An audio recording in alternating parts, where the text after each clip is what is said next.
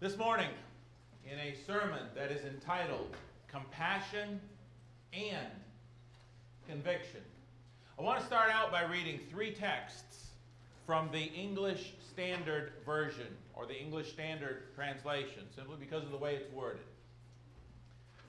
First one is Psalm 103, verses 8 through 13. Listen to this. The Lord is merciful and gracious, slow to anger, and abounding in steadfast love. He will not always chide, nor will he keep his anger forever.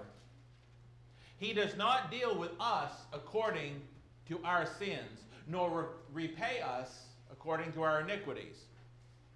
For as high as the heavens are above the earth, so great is his steadfast love toward those who fear him. As far as the east is from the west, so far does he remove our transgressions from us. As a father shows compassion to his children, so the Lord shows compassion to those who fear him. Our God is the great God of compassion. The second text from the English Standard Version would be Isaiah chapter 49, verses 13 through 16, which says this Sing for joy, O heavens, and exult, O earth. Break forth, O mountains, into singing. For the Lord has comforted his people and will have compassion on his afflicted. But Zion said, The Lord has forsaken me, my Lord has forgotten me. Can a woman forget her nursing child that she should have no compassion on the son of her womb? Even these may forget, yet I will not forget you, God says. Behold, I have engraved you on the palms of my hands. What a beautiful text. We think of, for those that were in the adult class this morning and searching for that point to drive the nails through, God said way back in Isaiah 49 and verse 16, I have engraved your I have engraved you on the palms of my hands.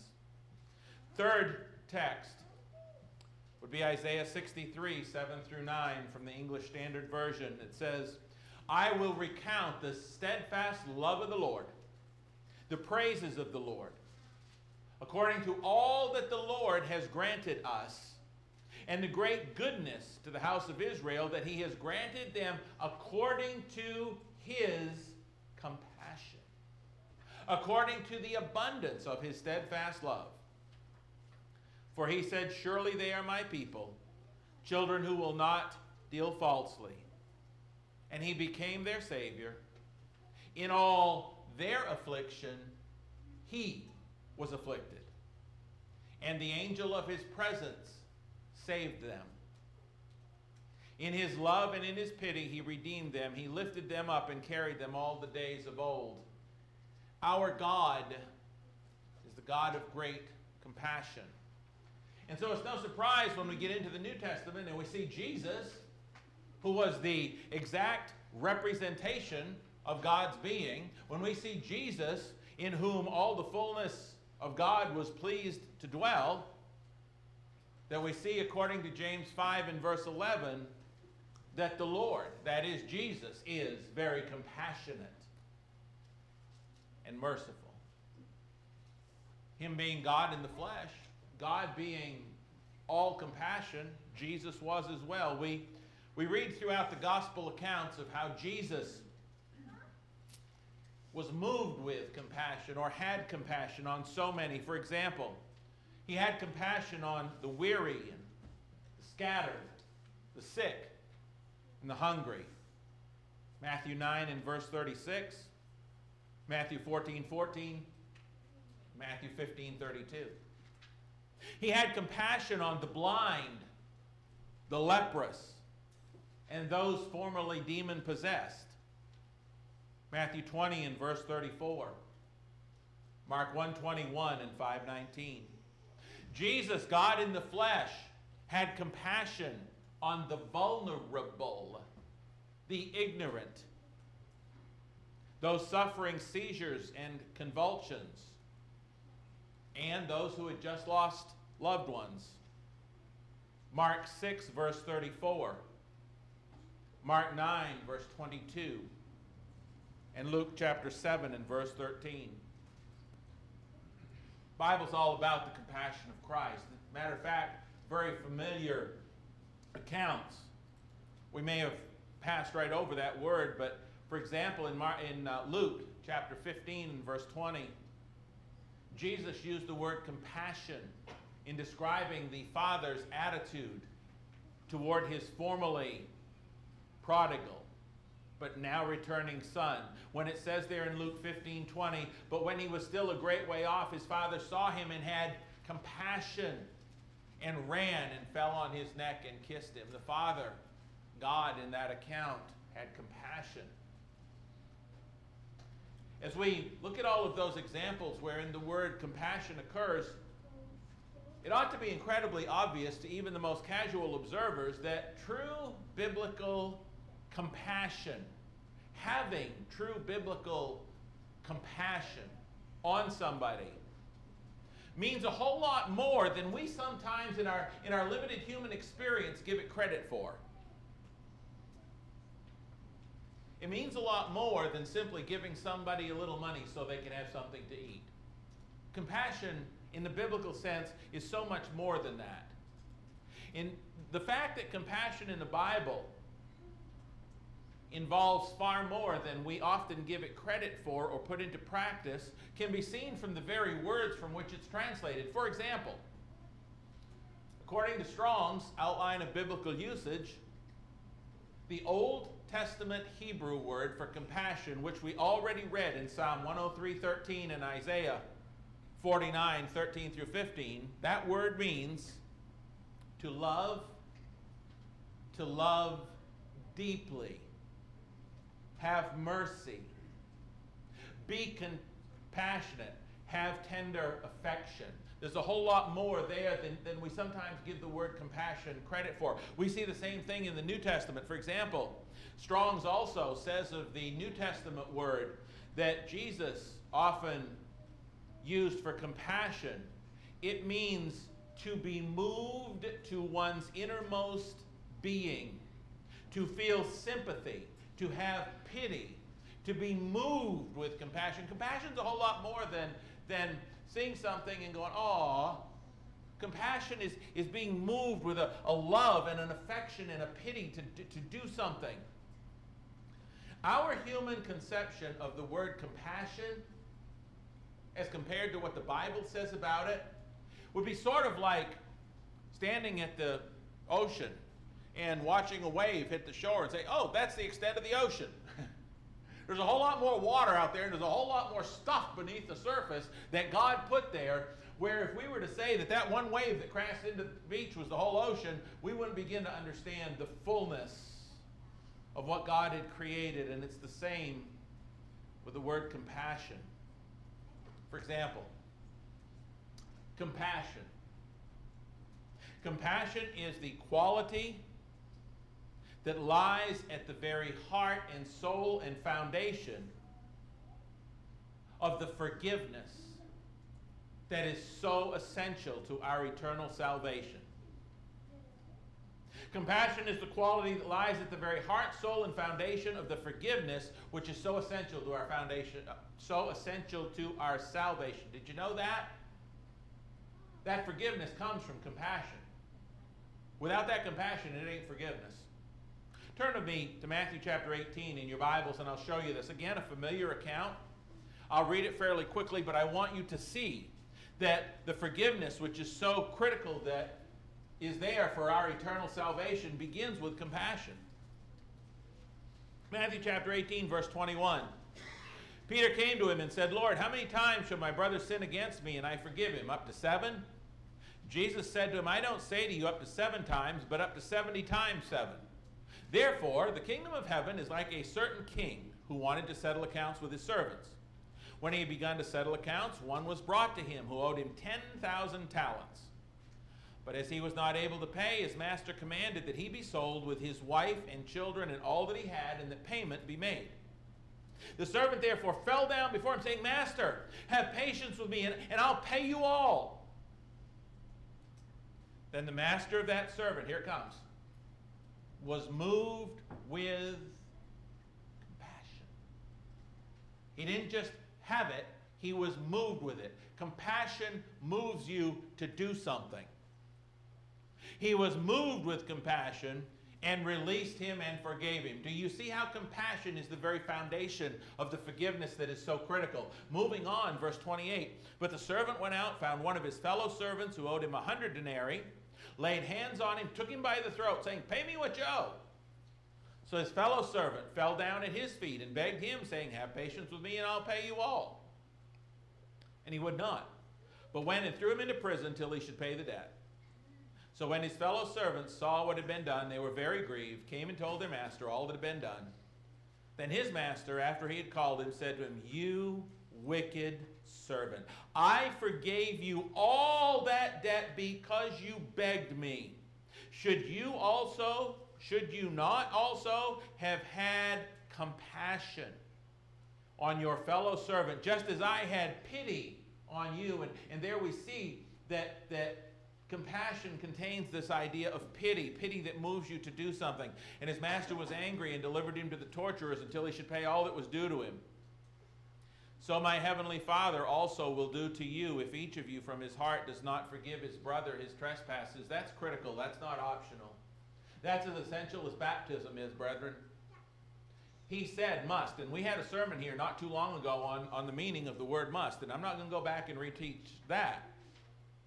But this is a must that we forgive our brother from the heart. Where does that begin? It begins with real, true compassion.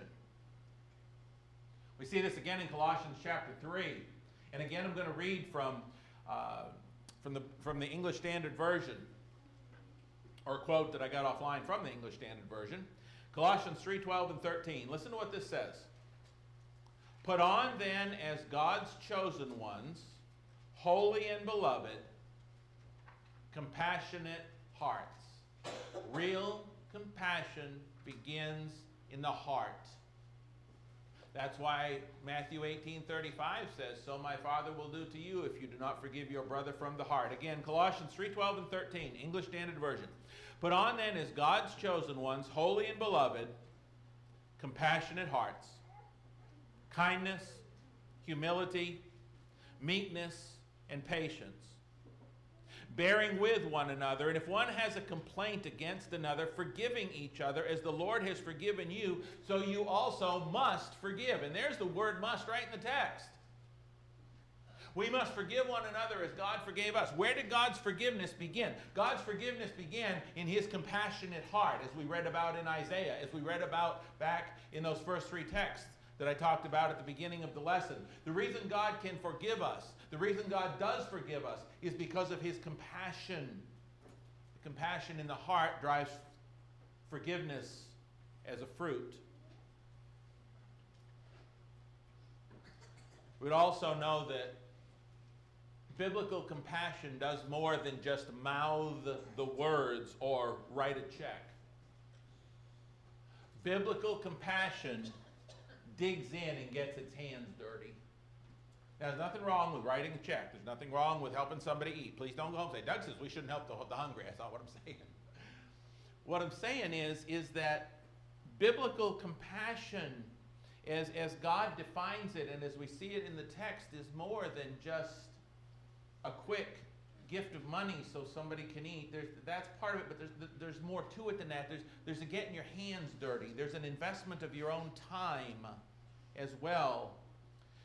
It is a doing the dirty work necessary to correct the situation. That's part of biblical compassion. Note with me Luke chapter 10, where we would see this, beginning at verse 30. Again, another very familiar, uh, familiar account. Luke chapter 10, beginning at verse 30. But compassion is, is just pasted all over these familiar accounts. Luke 10 and verse 30 Then Jesus answered and said, A certain man went down from Jerusalem to Jericho, fell among thieves who stripped him of his clothing, wounded him, and departed him, departed, leaving him half dead. Remember the shape this guy's in. He's wounded, he's bleeding, bleeding all over the place, Okay? He's not a pretty sight. Now, by chance, a certain priest came down that road, and when he saw him, he passed by on the other side. And you can almost see him going, ew, you know, not get my hands dirty. This guy's all bloody. What a mess. I, I, I can't touch that. Likewise, the Levite, when he arrived at the place, came and looked and passed by on the other side, walked way out around him. But a certain Samaritan, as he journeyed, came where he was. And when he saw him, he had compassion. Keeping in mind that compassion is something that you have in the heart that causes you to respond in a certain way. It causes you to put forth an effort. Look what happens. Because he had compassion, verse 33, so he went to him and bandaged his wounds, pouring on oil and wine, set him on his own animal, brought him to an inn, and took care of him. And on the next day, when he departed, he took out two denarii, gave them to the innkeeper, and said to him, Take care of him, and whatever more you spend when I come again, I'll repay you.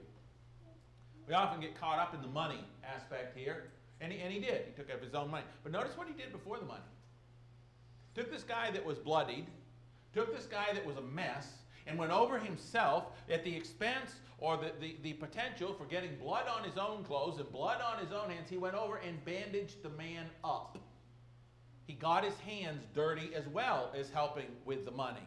And he did that in verse 34. He went to him, bandaged his wounds, poured on oil and wine, and then picked him up and set him on his own animal. Why? Because he had real compassion in his heart. Verse 33. God's compassion for us was not limited to God sitting in heaven and saying, I feel so bad for you guys. Wow, must be tough being you. How did God show us compassion? Came down here and got his hands dirty. Adult class this morning. He did something about it because of the compassion in his heart. Do you know that biblical compassion is also defined by God as being willing to do whatever it takes to seek and to save the lost? Jude verses 22 and 3. Now, the Bible notes in places like 1 Peter chapter 1 verses 13 through 19 that we are to be holy as our heavenly Father is holy. We are to bear the family resemblance.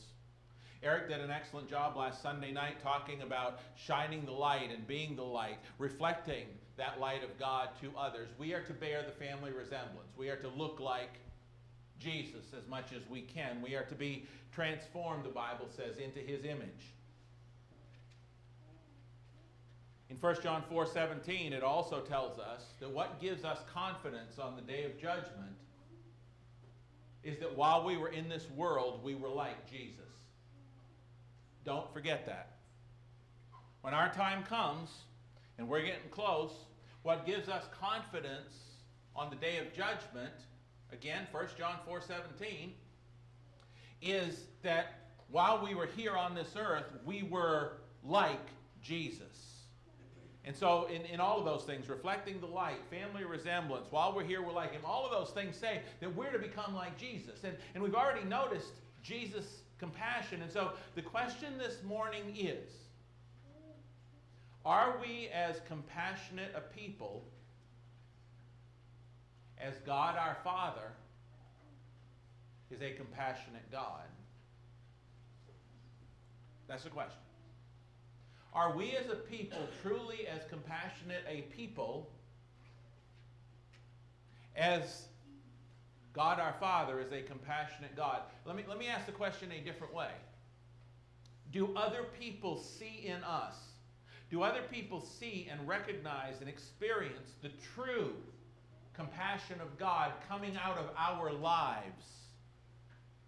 Are we the compassionate people that God in Colossians 3:12 demands his people must be in order to be bear the family resemblance and be recognized by both God and man as belonging to him.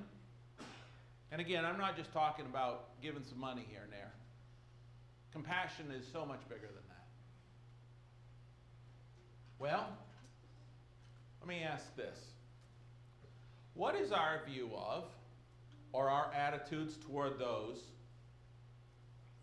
who maybe struggle with things that we don't personally struggle with? What is our view of or attitude towards others who are perhaps tempted by things that we are not as an individual tempted by? What is our view or attitude of or towards those who may have come from a little bit different life circumstance that caused them to see things a little different than we do?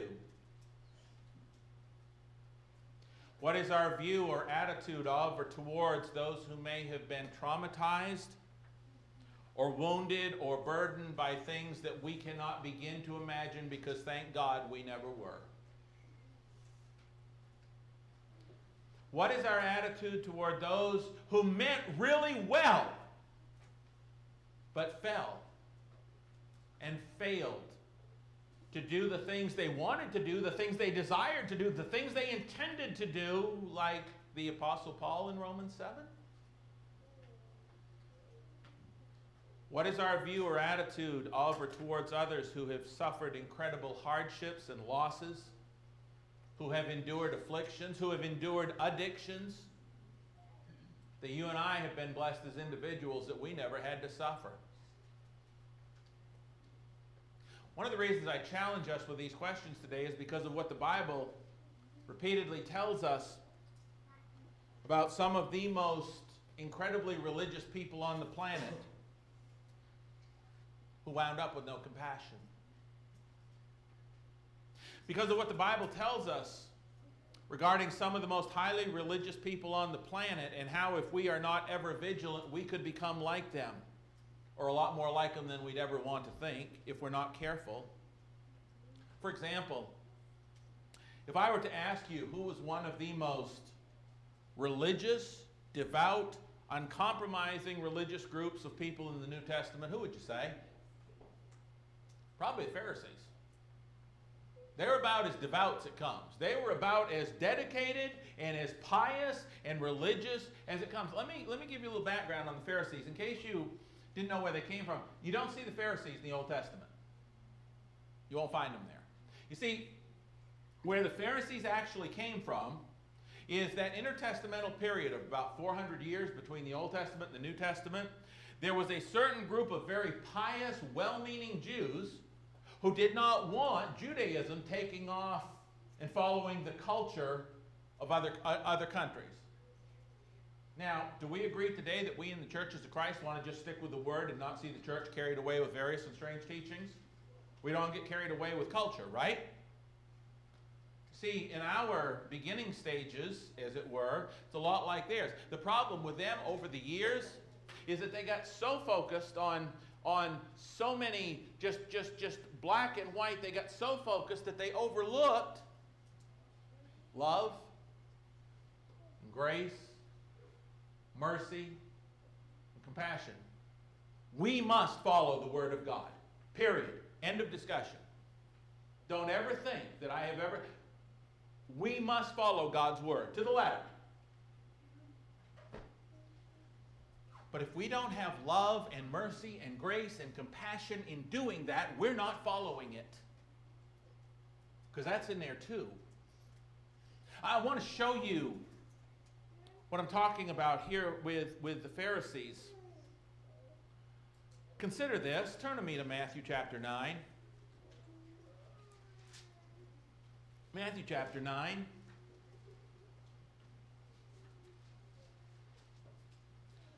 When the Pharisees saw the common folks and the sinners and the good old boys just coming together with Jesus for a meal at Matthew's house in Matthew chapter 9, what did those highly religious people say? Look at verse 11. When the Pharisees saw it, they said to his disciples, Why does your teacher eat with tax collectors and sinners? What did Jesus say?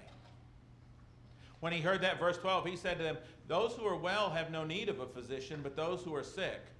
But go and learn what this means. I desire mercy. That's a word very close to compassion. And not sacrifice. I didn't come to call the righteous, but sinners to repentance. They had no love and mercy. They had no grace or compassion on the hurting. Jesus did. He said, You really need to learn about this. If you don't think, biblically speaking, biblically speaking, that devoted, devout, highly religious people can, if they're not careful, become some of the most callous and careless and uncompassionate people on the planet, look in Mark 3. Mark chapter 3. Mark chapter 3. Jesus going to church. Now, I realize church isn't established yet, but the illustration is there. Mark 3 1. He entered the synagogue again. He entered Saturday on the Sabbath. He went into the synagogue. He went where all the religious people were assembled to learn and worship God. A man was there who had a withered hand. So they watched him closely whether he would heal him on the Sabbath so that they might accuse him. He said to the man who had the withered hand, Step forward. Then he said to them, Is it lawful on the Sabbath to do good or to do evil, to save life or to kill? They kept silent. When he looked around at them with anger, Jesus was angry at them. Why was Jesus angry at them? Because they were willing to keep the law? No, Jesus wasn't angry with anybody, never has been, that they were willing to keep the word of God. That wasn't the problem. The problem was they were willing to keep the word with no disregard whatsoever for love, mercy, grace, and compassion. He looked around at them with anger, being grieved at the hardness of their hearts. He said to the man, Stretch out your hand. He stretched it out. The hand was restored as whole as the other. And the Pharisees went out immediately, plotted with the Herodians against him how they might destroy him. Oh, there's a good religious group for you. Let's kill him. He did something nice. You see, they didn't understand the grace and mercy tied up in the law. What about what about their compassion? And I use the word in quotes and italics. What about these highly religious people's compassion? For the woman who had the bad reputation in town in Luke chapter 7. You remember that story? You, you, will hear more about that tonight, I believe, if you're here. Hopefully, you will be. What about their compassion for the woman caught in adultery who they threw on the ground in front of Jesus, wanting him to sentence her to being stoned to death? What about their compassion for her? John 4.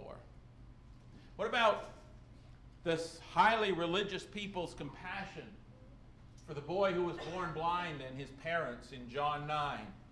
What about their compassion for Mary and Martha when Jesus raised Lazarus from the dead? You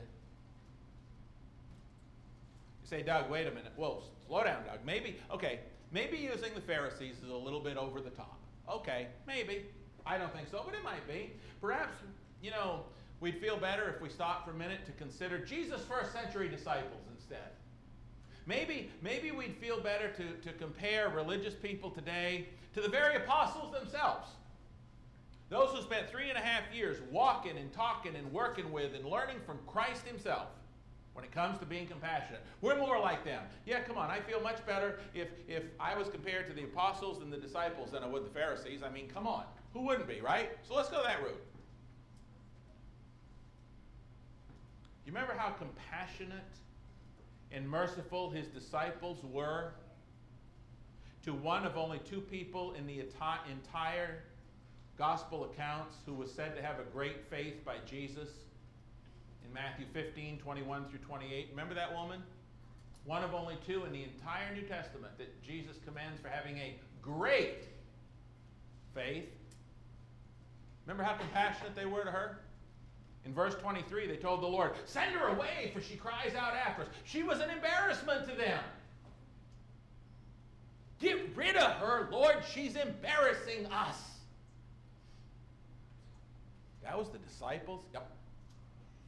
You remember how deeply compassionate and merciful James and John wanted to be to the Samaritan villagers in Luke chapter 9? You want us to call fire down from heaven and take them out, Lord?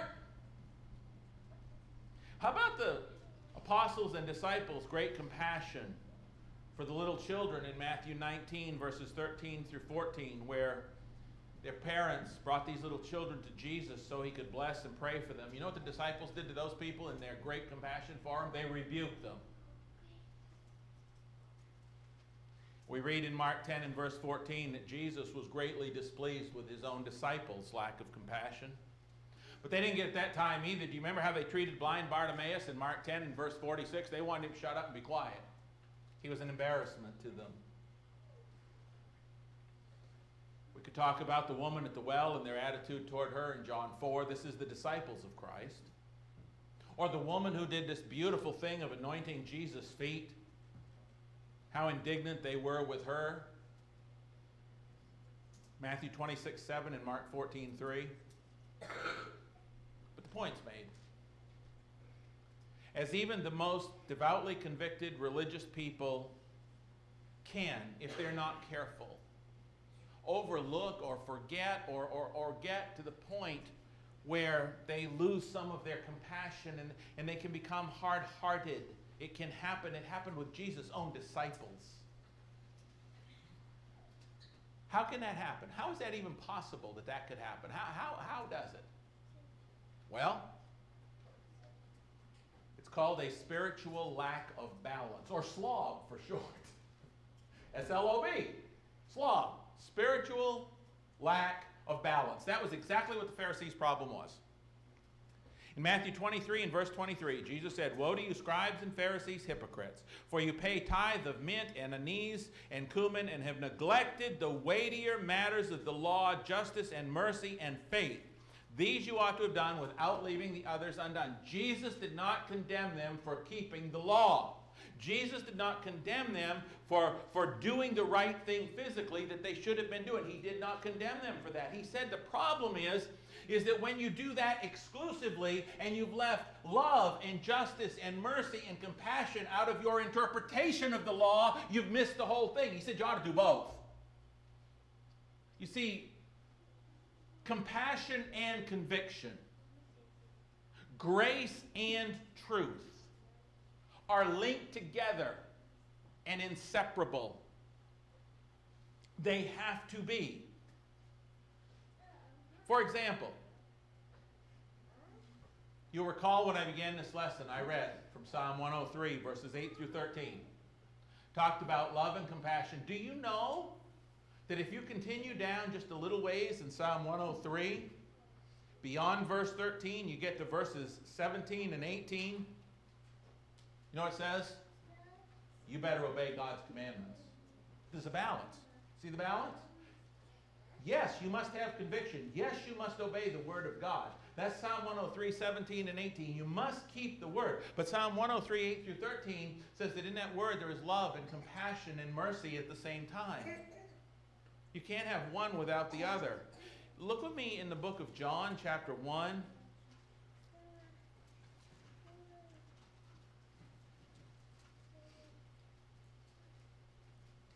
John chapter 1, I, want you to notice specifically one verse that, that ties this whole lesson together. John chapter 1, I want you to just look at the very short verse here. Fairly short. Verse 17. For the law was given through Moses,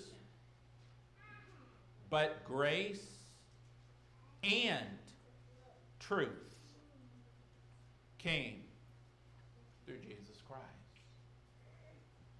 Is belief and baptism both essential for salvation? Are belief and baptism they both essential? If a person who believes and isn't baptized, can they be saved? If a person's baptized but they don't believe, can they be saved? No. Belief and baptism are essential. Brethren, compassion and conviction are essential. Or to put it as Jesus did, put it as the scriptures does about Jesus, grace and truth came through Jesus. Jesus did not just come and bring truth. He brought the truth. He is the truth. He is the way. He is the truth. He is the life. And we must worship in spirit and truth. We must live according to the truth. But that's only half of the equation. Grace and truth came through Jesus. Listen, there are religious groups out there today that are all grace and no truth. God loves everybody. Everybody's going to heaven. Don't matter what they do. Don't matter how they live. That is a false doctrine. It's going to carry millions to hell. Grace alone don't get the job done. Okay? Grace without truth is pointless. But brethren, the point that Jesus stressed to the Pharisees and his own disciples is that truth without grace isn't going to get you too far either. Because grace is a part of truth. Truth is a part of grace. Grace and truth work together. Jesus came to bring grace and truth.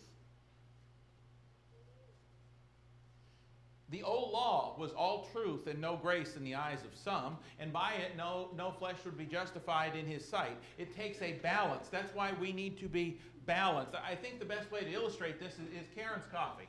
Believe it or not, Karen's I go to Karen's coffee a lot, but anyway, this one works really well. She drinks instant coffee. I'll just leave that at that.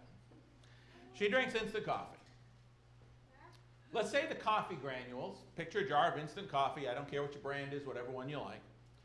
You got these instant coffee granules. We'll say that the coffee granules are truth. You with me? And we'll say that water is grace. Now, the coffee granules alone, like all truth and no grace, be pretty hard to swallow, wouldn't it? How many of you take instant coffee and chew it up for fun? Nobody? You wouldn't do that, would you? I don't know how many of you boil hot water and just drink it with nothing in it either. How many of you just boil hot water to drink? Really, what's the matter with you people? No. See, you don't just take one or the other, but if you put them together, they have a sweet smelling aroma. They, they make a, a good and therapeutic mixture, one that is pleasant. Grace and truth work the same way. When, when mixed together, you get a warm and inviting mixture that is a lot easier to swallow. Listen, God's love for us is why we love Him back, right? Scripture says we love Him because He first loved us. God's compassion and grace and mercy is what draws us to Him, right? His forgiveness for us. And, and that's all part of truth. You can't divorce that from truth, they're, they're part of the same thing. If God's grace and God's mercy and God's love for us is what drew us to God, then do we understand that God's love and God's grace and God's, mer- God's mercy are the same reason that other sin ravaged and broken people are going to come to us? Do we understand that the love and grace and mercy of God that drew us to Him in the first place is what is going to draw other broken, sin ravaged people to us as His children and His church so that they can learn the rest of the truth and obey that truth, which is essential to save them. I'm going to tell you why it's so important to understand this. Several years ago at Affirming the Faith, I believe it was 2015. Brother Ralph Gilmore was there, and he preached a, a lesson entitled God's Blueprint for Compassion. Give you a couple things he said.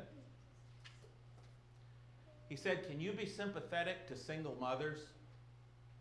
Sure, someone sinned. In fact, two of them sinned. And the truth is, what they did was wrong. Period. But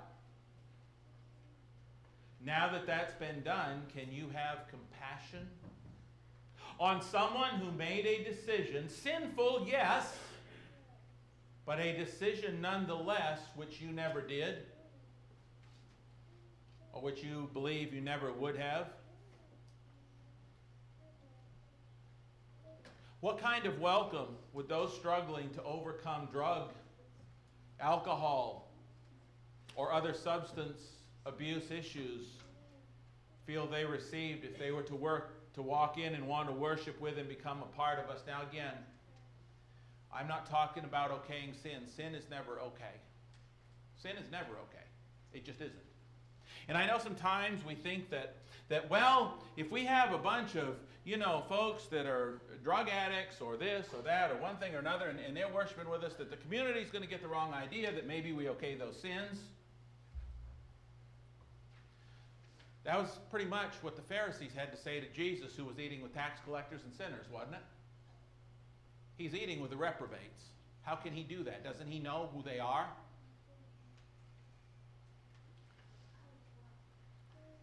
Listen, if those who need help the most don't find it with us, where are they going to find it?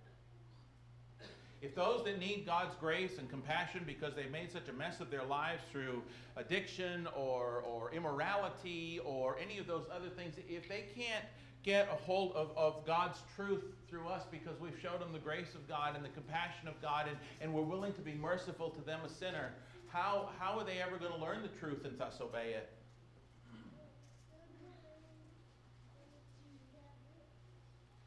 Then Brother Gilmore, and I had a whole list of his credentials. He was credentialed to death, okay?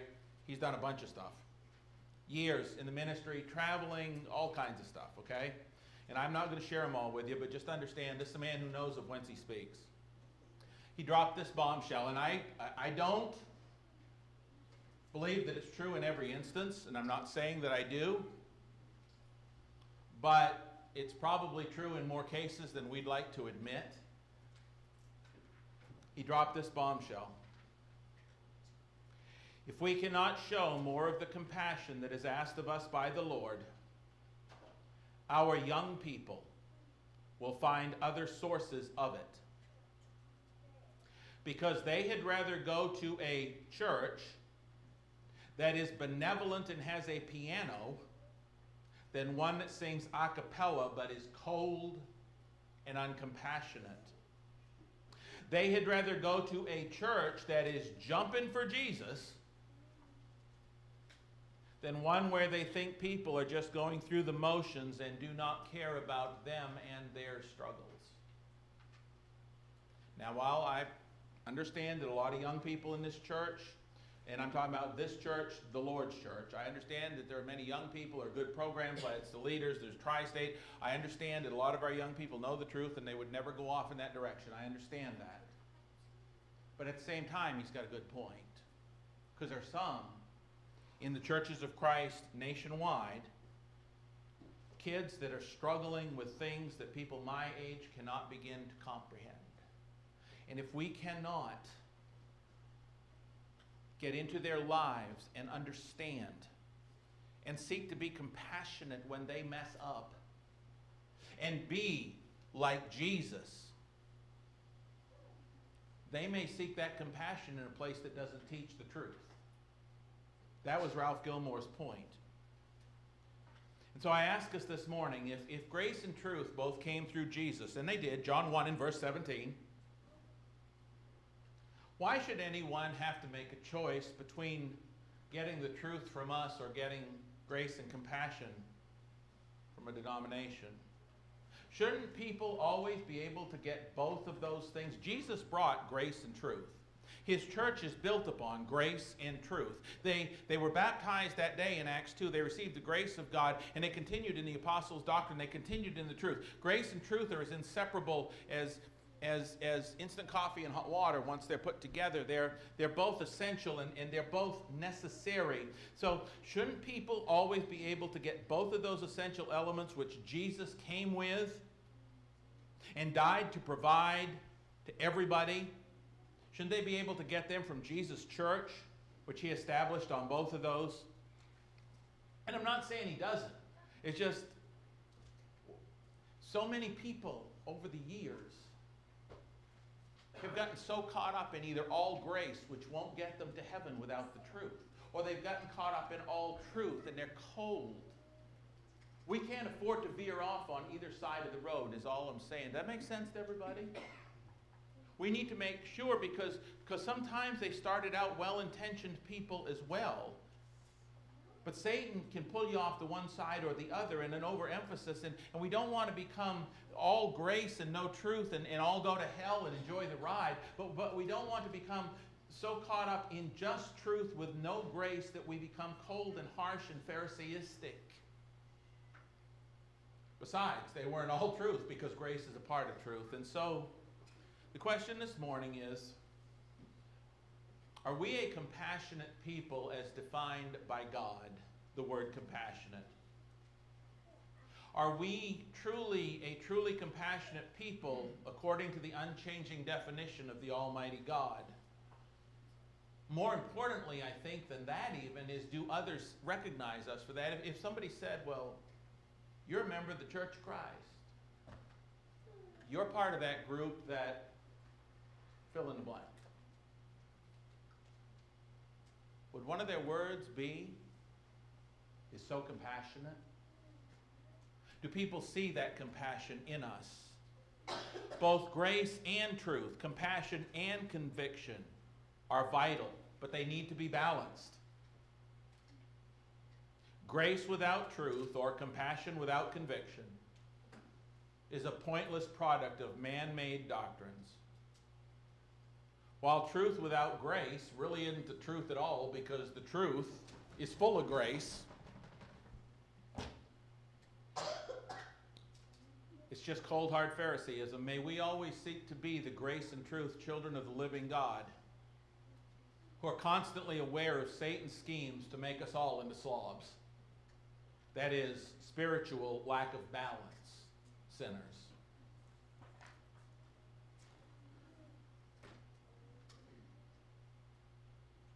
People may come into our church building who don't look like us. Saw somebody the other day in a store that waited on us. Believe me, they didn't look like us. Between the nose rings and the tats and the rainbow belt and the name change and and then it only got worse from there.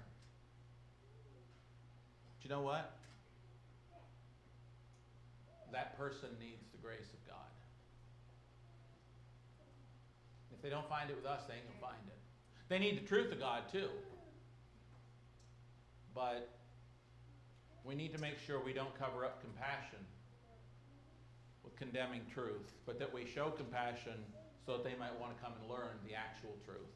Let's make sure that we are people of compassion and conviction. We're people who obey the word, but love like Jesus. For our God is a compassionate God. This morning, if you're not a member of that family, then I urge you, if you understand that Jesus is the Christ, the Son of the living God, I urge you to be willing to confess him before men, to be baptized into Christ for the forgiveness of your sins, and then to live faithfully. If you would need that option this morning or the prayers of the church, we are a very compassionate group. We will love you, we will pray for you, we will help in any way we can with the truth of the Word of God as we stand and sing.